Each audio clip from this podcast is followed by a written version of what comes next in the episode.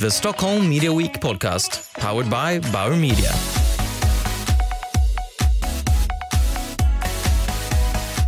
Hej och välkomna till Stockholm Media Weeks podcast som presenteras av Bauer Media. Mitt namn är Martin Hugosson och jag är VD på Maxos Communications. Under två dagar kommer jag tillsammans med mediebyråkollegor att träffa inspirerande gäster här på Stockholm Media Week. Nu sitter jag i foajén på Kinateatern i Bauer Medias studio och framför mig är Eva Troin, Sverigechef på Nordnet. Ja. Välkommen hit Eva! Tack så hemskt mycket. Kul att ha dig här. Ja, jätteroligt. Jag tänkte för eh, alla lyssnare, så kan vi börja med att du förklarar kort om vad Nordnet är för de som inte känner till er? Ja, självklart. Vi är en digital bank eh, som i huvudsak eh, jobbar för att underlätta för alla våra kunder att handla aktier, fonder, eh, spara sina pengar på ett väldigt kostnadseffektivt och bra sätt. Med digitalt innebär det att ni inte har kontor? Vi har inga kontor. Ja. Man träffar oss bara via nätet. Och det som ofta dyker upp i diskussioner kring banker är bolån, så där. framförallt för folk som bor i Stockholm tror jag. Är det någonting ni har också? Ja, eh, vi har bolån för eh, en del av våra kunder ska jag säga. Vi, I och med att vi är digitala och också lågpris så är ju vi väldigt måna om att inte, vi kan inte ha allt till alla. Men vi har bolån eh, för 0,79 så det är ett ganska bra Det är en ränta jättebra ränta. eh, till våra private banking-kunder. Så det finns lite krav och kriterier runt om. Men Vad är, vad är kraven där då? Eh, kraven är för att bli private banking-kund 2,5 miljon. Sparat kapital, så det är bara att samla ihop hela släkten, höll säga. Ja. Prata med alla man känner. Eh, men familj och företag, allting, samla ihop alla pengar, 2,5 miljon. Eh, ska man åt 0, då får man 0,99, så det är väldigt så enkelt och fyrkantigt. 0,99 ränta. Har man 5 miljoner eller mer, då får man 0,79. Fem miljoner eller mer, det är något att spara till. Det är något att spara till, eller bara samla ihop liksom, Jag, familjen. jag kommer gå ut här efteråt och börja, börja samla på. skapa lite relationer. Ja, exakt. ja, härligt. Eh, ni har ju också en egen podd. Ja, Vill du berätta vad den handlar om? Sparpodden, ja, Mm. den grundades, vi, faktiskt på, vi spelade in avsnitt 184 i morse. Den grundades egentligen av att vi är en digital aktör, men det finns ju, vi får mycket frågor. Och då sa vi att men då, vi får mycket lyssnarfrågor, eller då var det ju mer skrivna frågor. Så den startade på grund av att vi svarar på, på våra kunders frågor. Och det är så den grundar sig. Så den pratar sparande.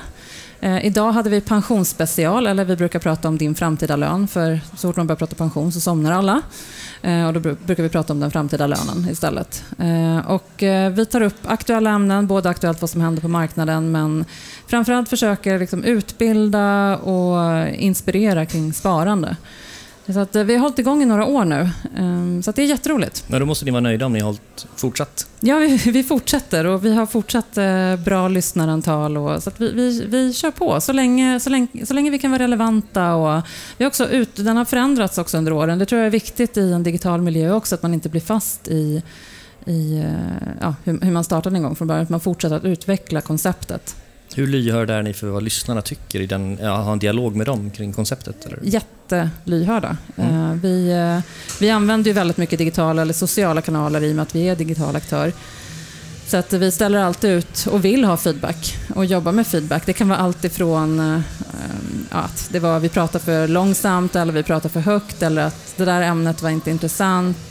Det var bättre när den här personen var med i podden. Eller, den grundades ju en gång i början av Jan Dinkelspiel och Günther Mårder och det är många som saknar dem i podden. Men Finns, det det- något, finns det något ämne sådär som var superintressant som många hyllade? Hur man blir miljonär man- är, allt, är alltid Ja. väldigt intressant. Ja.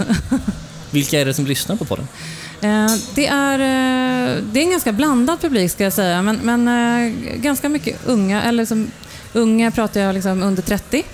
Eh, har vi väl eh, majoriteten av lyssnarna, men sen har vi eh, många över 30 också. Men, men majoriteten skulle jag säga ligger där, intresserade av sparande Mm. och aktier. Vad sparar man till där nu för tiden? Om man är under 30? Ja, men alltså den största trenden just nu på sparande är ju att bli, att bli ekonomiskt fri. Att, att kunna liksom leva på sitt sparade kapital. Så att mycket handlar om att kunna leva kanske på utdelning av aktier eller liksom att, att spara ihop ett sånt stort kapital så att du blir ekonomiskt fri. Det innebär inte att man kanske vill sluta jobba, men mycket, må, många är ute efter den här friheten. Att eh, liksom ha den där ekonomiska friheten.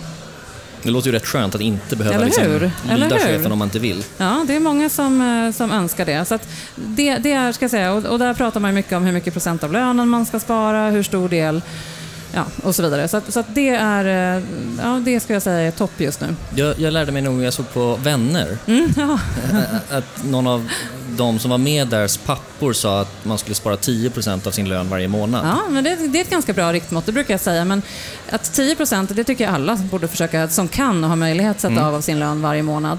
Men eh, de, de som är väldigt på det här, de börjar på 10, sen kommer de upp på 30, 40, 50 procent av lönen. Så att, där är inte jag, långt ifrån där är jag. Men, men det, det, det är väldigt många som... eh, Det går en ganska stark trend nu till att lägga av väldigt mycket av sin, sin lön till sparande. Jag tycker att det är viktigt att leva här och nu också, så man ska inte glömma bort det. Ja, 50% känns ju som att man har en ganska bra lön och inga barn. Ja, det- det är nog, det var det jag sa, 30 och Ja. neråt. Men då- alltså- Där är inte jag. Så tipset från vänner är okej, men lite mer kanske? Ja, men 10 procent tycker jag nog att man ska försöka, försöka sätta av. Eh, Det är... eh, eh, Spara, och det är ju så här att det som är finessen med att spara och spara i aktier och liksom, det är ju att den här ränta på ränta-effekten eller att du får utdelningar och då får du lite till pengar och så får du utdelningar på dem också. Så det blir som en snöbollseffekt hela tiden som, som rullar på. Därför är det så viktigt att vara i marknaden länge. Mm. För det är då du får de här effekterna och då är det bra att gå in med pengar varje månad. För då behöver du inte tajma marknaden, då kommer du in med lite hela tiden. Just det. Jag tror att många av de som är här idag och som säkert kommer att lyssna på den här podcasten senare är ju från en form av reklam och mediebransch och så. Ja. Eh, Och drivs säkert lite av eh, kreativitet och kanske förstå människor och sådär. Vad var det som drog dig till bank och finansvärlden som du har jobbat i länge? Ja, du, jag har varit där väldigt länge. Nej, men jag, jag tycker ju om att, Jag tycker väldigt mycket om att förbättra för våra kunder, och det är ju människor då. Men, men det finns ju en inbyggd liksom, tristess, i alla fall när jag började i banken. Det var ganska fyrkantigt, väldigt mycket män i kostymer. Eh, jag kände att det fanns, eh, det fanns utrymme för mig att förändra och förbättra och det har jag haft möjlighet att göra under mina år. Mm. Hur ser ni på de eh, nya aktörerna inom bank och finans som kommer som är, om ni är digitala så är de kanske snarare en app? Ja, jättespännande. Eh, Vi tittar på vad vi kan göra tillsammans med dem. Eh, Därför att jag tror också att det är viktigt att man... Också traditionellt så skulle man göra precis allting själv. Vi har ju valt att nischa oss inom sparande. Men, men det innebär ju inte att man behöver det om man kan, hjälpa, om man kan ta hjälp av andra. Men jag, jag, jag tror verkligen på de här nya nischaktörerna. Det är superspännande för då kan man eh, bygga en palett till våra kunder utifrån deras behov så att de kan ta del av olika tjänster. Men vi behöver inte ha allting hos oss. Just det. Vilka utmaningar skulle du säga att ni står inför nu? Nej, men ja, som bank så, så naturligtvis regulatoriska utmaningar eh, och eh, möjligheter. Det finns otroligt mycket möjligheter. Alla de eh, regelverk som kommer, gyn, kommer ju gynna kunderna och öppna upp ännu mer. Om du pratar appar så kommer det här öppna upp hela bankerna på ett helt annat sätt. Som gör, möjliggör för kunderna att få en helt annan helhetsbild av sitt sparande.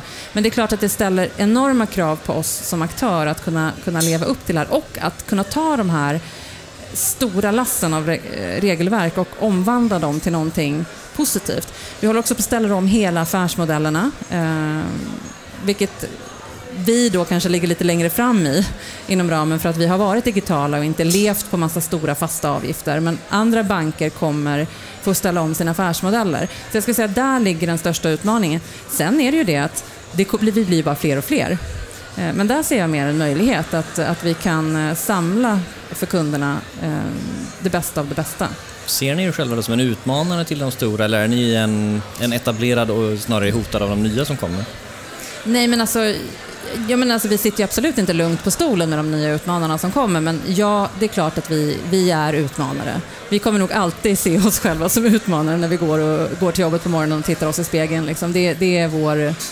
Det, vi är en entreprenörsbank, vi är väldigt entreprenöriella i bolaget, så att vi, vi drivs väldigt mycket av det. Så att även om vi kanske har kommit upp i en storlek där man ja, kanske kan ifrågasätta det, men, men jag tror att själen och kulturen hos oss är utmanare och eh, entreprenör.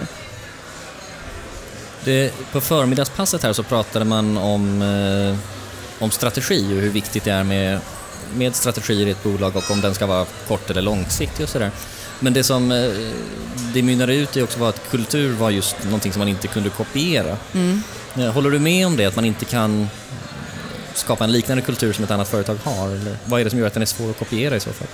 Nej, men kultur är ju människor. Eh, Men alltså det är svårt och det är en kombination av människor och också ramar för hur ett företag är och agerar. Och liksom, jag, jag- jag ska säga så här, om man går till strategier så ska jag säga att strategier existerar inte idag. Det finns ingen strategi. Vi pratar om strategier men det går alldeles för fort för att kunna lägga långa strategier. Eh, vi säger att vi pratar om strategier men jag skulle mer snarare om det är taktiska planer liksom, framåt. Så att det är klart att sånt går att kopiera men, men det, kulturen är ju väldigt bärande och, och den är väldigt det skiljer bankerna. Även digitala aktörer som oss, där märker man att när kunderna väl träffar oss, om de gör, vi har ju i och för sig, vi har ju fysiska event, eller ett stort event per år.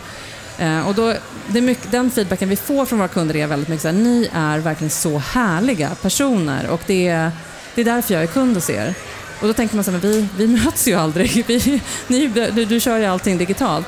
Men det är någonting som så här genomsyrar det vi gör, hur vi kommunicerar på Twitter, hur vi liksom interagerar med våra kunder. För det är klart att vi det är klart att vi interagerar även om vi är digitala, för vi vill ju veta vad kunderna tycker och vi vill fortsätta att utveckla våra produkter. Så att kulturen är svårkopierad och eh, den ska man hålla vid. Eh, och också välja tycker jag när man väljer arbetsplats. Det tycker jag är en viktig fråga. Att, att eh, förhöra sig lite grann om vad det är för kultur. Men det tycker är intressant. Ehm, För några veckor sedan så, så flög jag Mm. och det var en ganska dålig upplevelse på flyget.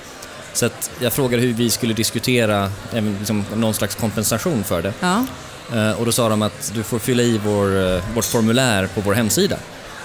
Eh, Och lite som ett experiment så gjorde jag det här. Och fick fyra dagar senare ett svar som man såg var autogenererat som var liksom ett svar oavsett vad man hade fyllt i alla rutorna. Eh, Och det Mm. Kände du dig sedd då? Nej, eh, de avslutade med att de ville att jag skulle följa dem som fan på Facebook. Ja.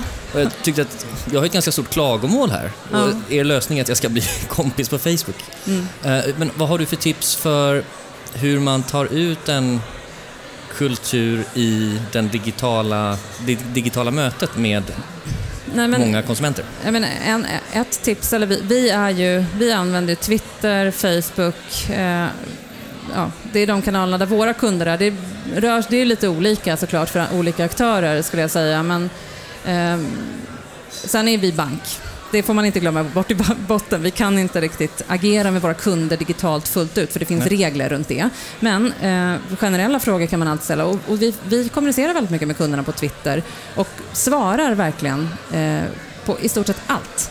Eh, klagomål, allting. Vi försöker liksom inte kanske lösa långa trådar, men liksom ring mig och så står det ett nummer. Det är liksom inte så här, ring vår klagomålsavdelning och gör det här, utan ring så pratar vi om det här. Hälsningar Erik. Så att det, var personlig även på Twitter, men gör det till flera, för det är det som jag tycker är skönheten med Twitter och bloggar och allt annat vi har, att one to many istället för one to one.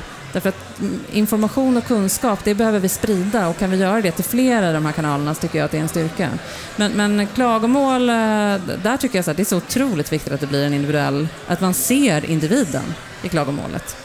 Vad har ni, så jag, jag tolkar det som att du tycker det är viktigt att vara snabb och att det är en människa som för dialogen och inte en robot. Då.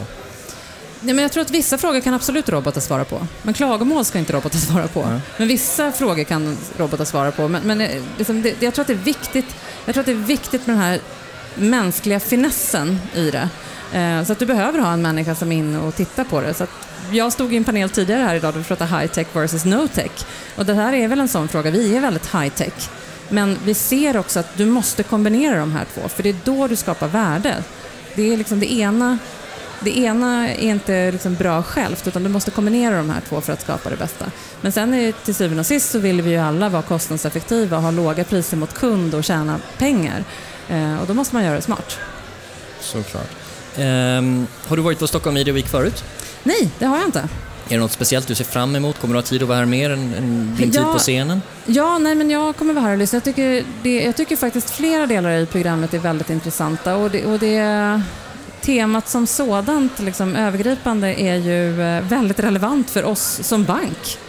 Jätte, vi är ju också, vi är verkligen på den här arenan.